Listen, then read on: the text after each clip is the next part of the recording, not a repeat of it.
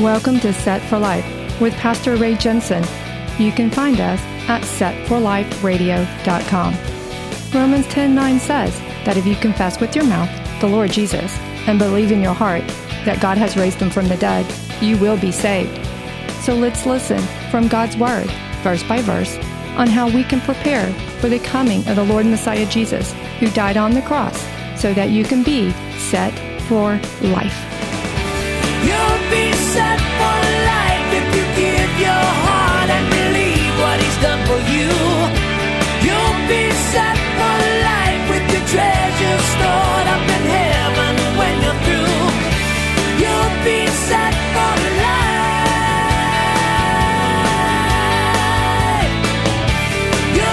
Midianites encamped in the valley. Verse 34 But the Spirit of the Lord came upon Gideon. Then, then he blew the trumpet, and the Abiezrites gathered behind him. So we see a one, two, three series of events happening in order here. The enemy came to attack, the Holy Spirit came to empower, which caused Gideon to act. Here comes the enemy. Holy Spirit says, Flame on. Remember this order. I want to say something. You do not act if God has not given you the green light. You don't act if God hadn't given you the green light. I've seen guys charge into things, oh, I'm just going to go do it. They never prayed. They never asked God, God, do you want me to do this? They never asked for provision. They never asked for protection. I've seen guys go up saying, I'm called to be a pastor, and they weren't. And it turned out really bad. And they charge in and they damage themselves and other people. You don't act if God has not given you the green light. But if God does give you the green light, you do not sit there, get up, and go do it.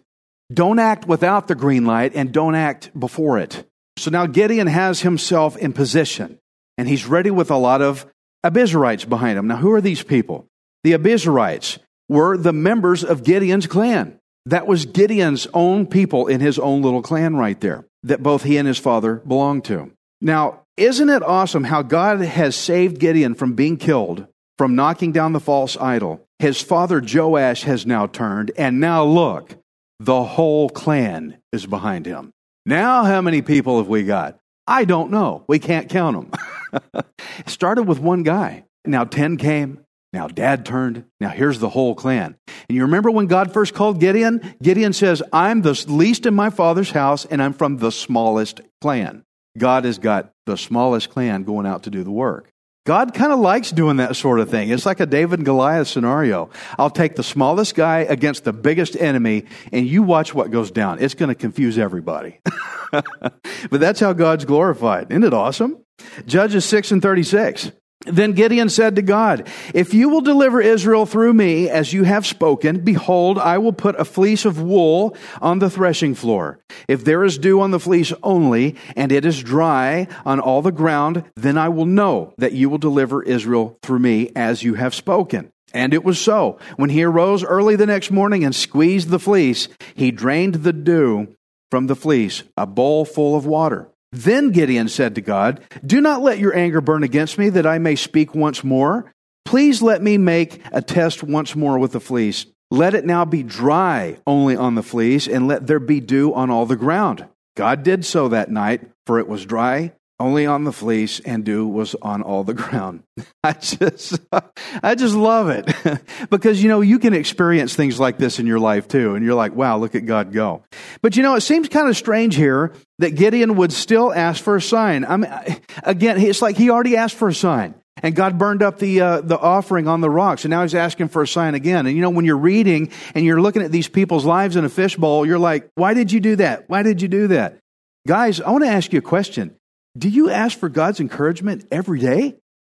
I do. What's wrong with Gideon for asking for this? I need God's encouragement every day. I wake up every day going, God, help keep me going. I woke up this morning. I didn't feel good.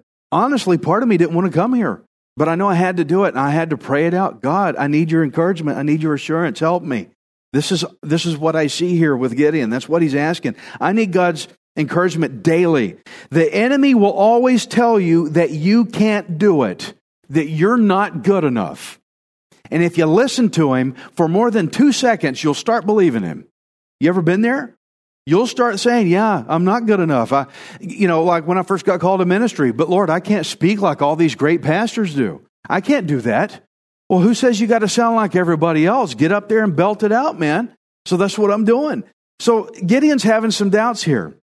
I think we can read between the lines here and realize that since the Midianites are encamped, they're ready to launch their attack, their yearly attack that has always worked every year that Satan is really mounting up some serious warfare on Gideon. And he's got Gideon going, uh oh. And now Gideon's asking for a sign. All right, here they are. Oh, now Gideon's like, I need a sign. I need a sign. This morning I woke up, Lord, I'm going to go speak to your people. Help me. I'm not faulting Gideon for this. Let's not fault Gideon for asking for another sign with the, the fleece. He's not testing God in that he's not sure what God's will is. Gideon is well aware of what God's will is because God already told him, You're going to do this. Okay? That's no problem. He remembers what God told him in verse 14. He said, You shall save Israel from the hand of the Midianites. Gideon is asking for this new sign because he wants God's assurance. And he, he wants the assurance of God's empowerment for the battle that's about to go down. I think all of us do this. When we approach our own battles, we get down in a posture of prayer and say, God, I need your assurance. Help me. That's what I believe Gideon's doing. And guess what? It's okay to do that. Don't feel like there's something wrong if you get on your knees and say, Lord, I'm about to go do it again, man. Help me. I need, I need help. Don't feel like there's anything wrong with that. It's okay. And you should do it.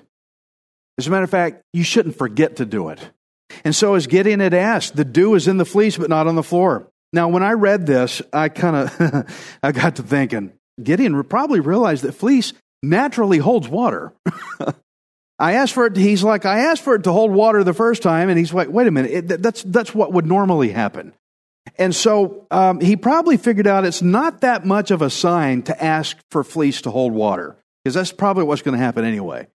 It's not really demonstrating anything here. So he restated his request to get another sign that worked exactly the opposite way that things would naturally occur make the fleece dry and the floor wet. It's like, God, sorry, I kind of I kind of misstated that. Can we do it the other way around this time? and God honored that. And that's the way it went down. And so again, God answered his request, and this time the fleece was dry while the ground was wet. What we see here is that God is working patiently with Gideon. The enemy's outside, they're about ready to get us. God's being patient with Gideon. He's working to give him confidence and encouragement. And, uh, you know, that's what I want you to leave with here today. I want you to leave with realizing to consider how patient God is with us, how patient He is. You know how long it took for God to wake me up? I'm telling you, it was September 11th before I finally got it, the day. You know, I kind of had a concept of God and I kind of felt like I should be doing something, but I didn't get it until September 11th. And I was in my 30s by then. And it's like, man, God waited a long time for me. How long has He been waiting on you? Okay? But He's also going to work you up in your encouragement. Don't expect to be, you know, Mr. Olympia overnight. God will work with you in that. Let Him have His time. It's okay. Well, maybe God wants me to do more than I'm doing. Take it easy. Don't get ahead of that green light. Slow down. Let God work with you. You'll get there. Okay? I just want to be assured of his peace, his power, and his presence. Like he told Gideon, I'm going to be with you. Don't worry. And Gideon's like, Can I have some assurance today? Man, there's a big enemy out there. God says, Here you go, buddy. We need to be assured of his presence. Psalm 46 and 1 says, God is our refuge and strength, a very present help in times of trouble. You got trouble? Okay, he's very present. that's what it basically says. no, I've got trouble, and all you see is the trouble because that's all your mind is focused on. I want you to leave with this verse that when you've got your most trouble, He is very present, and He is your strength and your refuge. Refuge is a cover.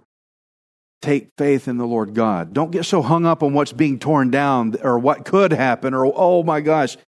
Concentrate on the Lord being there. So I hope this sounds very encouraging to you, but let's be real about the order here. I'm going to go back to the order of things before we close out. You can't have the Lord's presence unless you first tear down the altars of false gods. I'm sorry, uh, you know, there's people, oh no, I'm saved, even though I have my sin over here. Nuh-uh. No. Got to tear those altars down. You can't have the, the Lord's presence unless you first tear down the altars. That's the first thing that God had Gideon do. First. He didn't have him face the Midianites first, then we'll tear down the altar later. The tearing down of the altar came number one.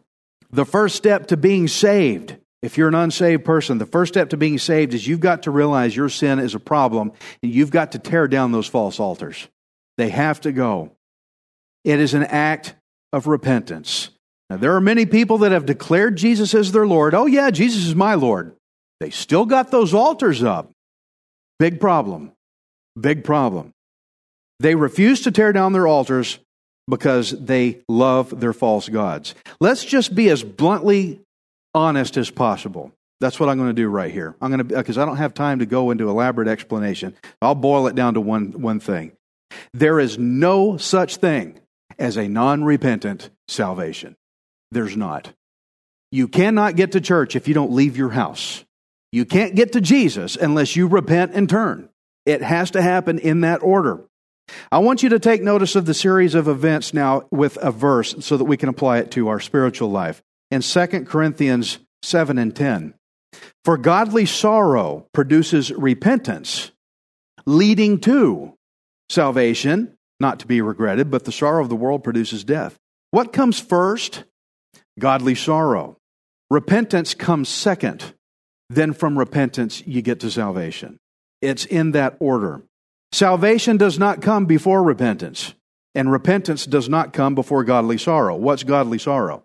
Godly sorrow is what Israel felt the pressure of their oppression, the pressure of walking in sin that really has beat them up, and they finally called out to God. That's what godly sorrow is. People who feel terrible about their sin. That's godly sorrow. Today, people don't feel bad about sin. They just don't. What's going on in our culture is what God's word says is sin. That's not sin anymore because we've redefined it. It's okay now. You can march in the street with it. You can do whatever you want to do. It's all right. They have no godly sorrow.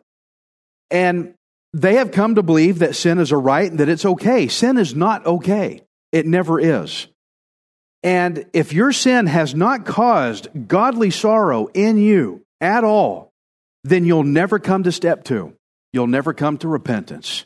You've never felt that sorrow. You'll never come to repentance. You'll never obey God in tearing those false altars down. And if you never come to repentance, then you'll never, never, ever be led to salvation.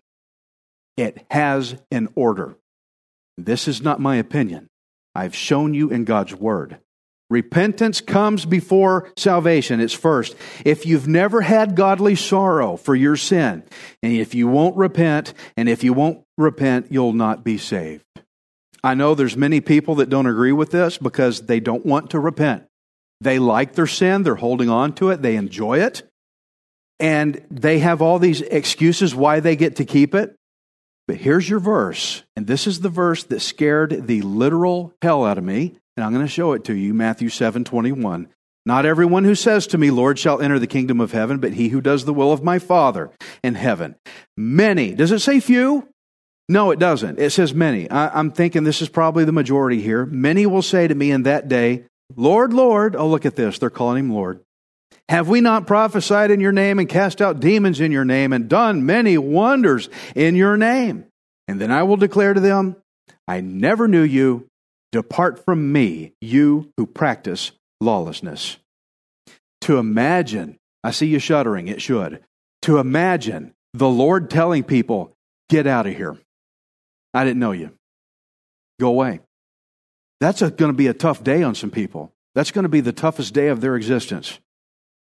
We have to realize that God told Gideon to take down the altar before the Midianites came to attack. You need to get people turning, and the people are not going to turn and repent and be empowered in the Lord until that altar comes down first. This is the importance of this order. If Gideon had refused to tear down that altar, then by the time the Midianites had showed up, he couldn't be empowered to take them on. He had to tear that altar down first. God would not have given him assurance of victory through the fleece. What this means is that walking in God's victory comes after, after you tear down the false altars, not before. After repentance. Do you see the order that I'm trying to emphasize here? Jesus himself spoke of this proper order in Mark 1:15. He said, "Repent." Oh, see that first? Repent and believe in the gospel. In verse 25, when God said, Cut down the wooden image and build an altar on top of this rock, that word rock was another word for stronghold. What is a stronghold? Well, it's something that has a strong hold on you. a stronghold. This is why many people won't repent because their sin has such a strong hold on them. They don't want the Lord's strength to hold them, they want their sin to hold them. That's the problem. And so, because uh, Gideon obeyed the Lord and tore down the altar first, now he's in a position to fight victoriously with God's assurance. There's some people that are like, I don't see God's assurance in my life. I wish I had God's assurance. I wish I had the victory. Maybe there's some things you need to repent of. Maybe you're not activated for the victories you could be having because you won't let go of that death grip clutch you have on some sinful thing that God said, get away from that. Order order. Friend, if you refuse to tear down the altar of false gods in your life, you can never experience the victory of God. Don't be deceived. Those who will not repent, they will be told, Depart from me, for I never knew you. And I do not want that to happen to you. Whether you're in this room or you hear me on the radio or whatever, whoever you are, you need to repent. If you want God to be with you, you need to make him Lord. Basically, to make Jesus Lord means he is now the boss. That means what he says goes. What he tells you to do takes priority over what you want to do. He's the boss. And if he says repent of sin, I advise you to repent. That day's coming. Tens of thousands of people step over the line into eternity every day, and they had no idea it was their turn. And I'm giving you the gospel message today so that you can be aware and you can do something about it so you don't hear that depart from me. You can instead hear welcome, well done, my good and faithful servant. That's what I want you to hear. That depends on you.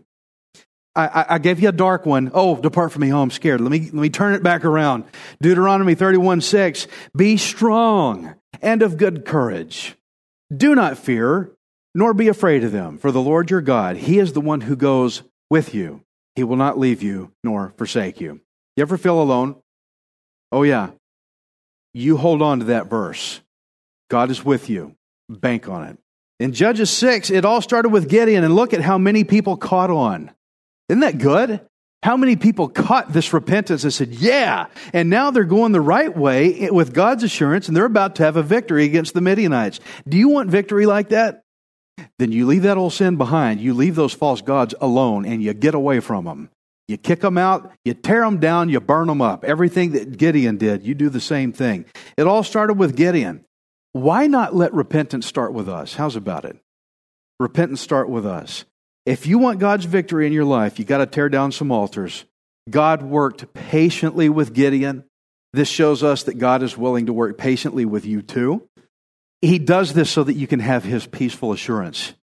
And I want you to always remember you are not worthless, you are priceless. Messiah Jesus died on the cross to redeem you.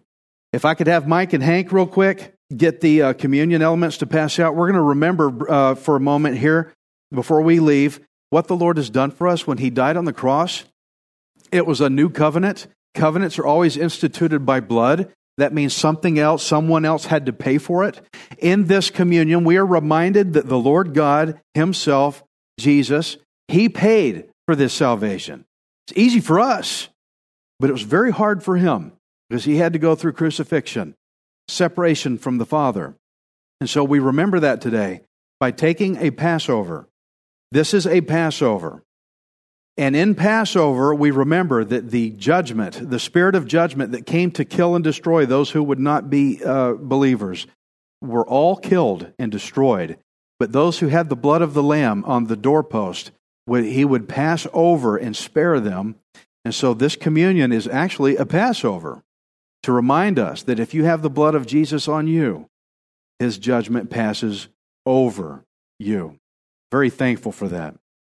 I'm reflecting here that the Lord did this communion that night before he was to die. He was going to go through a trial that was unfair, and he knew it before he went into it. It was going to be an unfair trial, full of lies, with witnesses that didn't agree with each other. The cards were stacked against him. And in this world today, the cards are stacked against you too.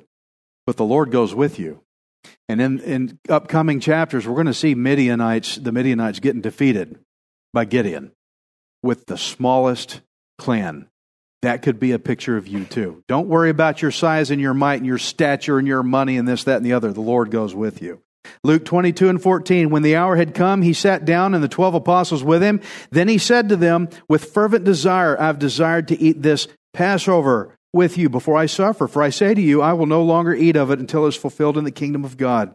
Then he took the cup and gave thanks and said, Take this and divide it among yourselves. For I say to you, I will not drink of the fruit of the vine until the kingdom of God comes. And he took bread, gave thanks, and broke it, and gave it to them, saying, This is my body, which is given for you. Do this in remembrance of me. Let's take the body to remember what the Lord has done for us. Verse 20 Likewise, he also took the cup after supper, saying, This cup is the new covenant, which is a promise, the new covenant in my blood, which is shed for you. We have seen shed blood and and Passover in the same passage, which means you have the blood of Jesus on you, his judgment will pass over. Let's take this to remember. Father God, we thank you for what you've done for us. Thank you for this passage, um, this Judges 6, that you empowered Gideon, the guy that said, I probably can't do this, Lord God, I can't do it, I'm too small. But you, working through him, did a lot. And look at all the people that are changing in order tear down the altar, then you can walk in the victory. Lord, I ask you for anyone here who is struggling with their confidence and their assurance of peace through you, anybody that hears me on the radio that is struggling with, I'm too small, I'm not good enough, I can't do it, that they stop listening to the enemy, they start listening to your word that says, You can't, but I can. And that we listen to you. Tear down the altars Lord, help your people identify what the altars even are. Sometimes in our sin, because we're the sinner, we don't recognize what the altars even are. Lord, once you show us what the altar is, tell us how to tear it down. And we thank you, Lord God, that when we turn, others catch that and they'll walk with us.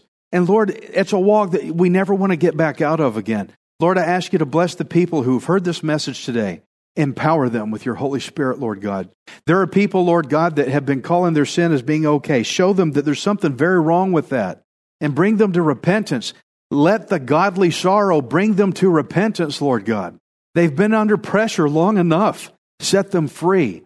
May that pressure bring them to repentance so that they can now be led to salvation and turn and leave those those false gods alone and tear down their altars and build a new altar to you, Lord God, in the place where that one was. I pray for Lord, Lord God for anybody who hears this. They tear down the altar and now in their heart they put up a new altar. Lord, I now believe in you. Lord God, I now put my faith and my trust in you. You are now my Lord. I give you all of myself. Thank you for dying in my place so that I could be saved because you paid a debt I could never afford. Thank you, Lord God. I accept it. I follow you. I'm leaving those false gods behind. In Jesus' name, amen.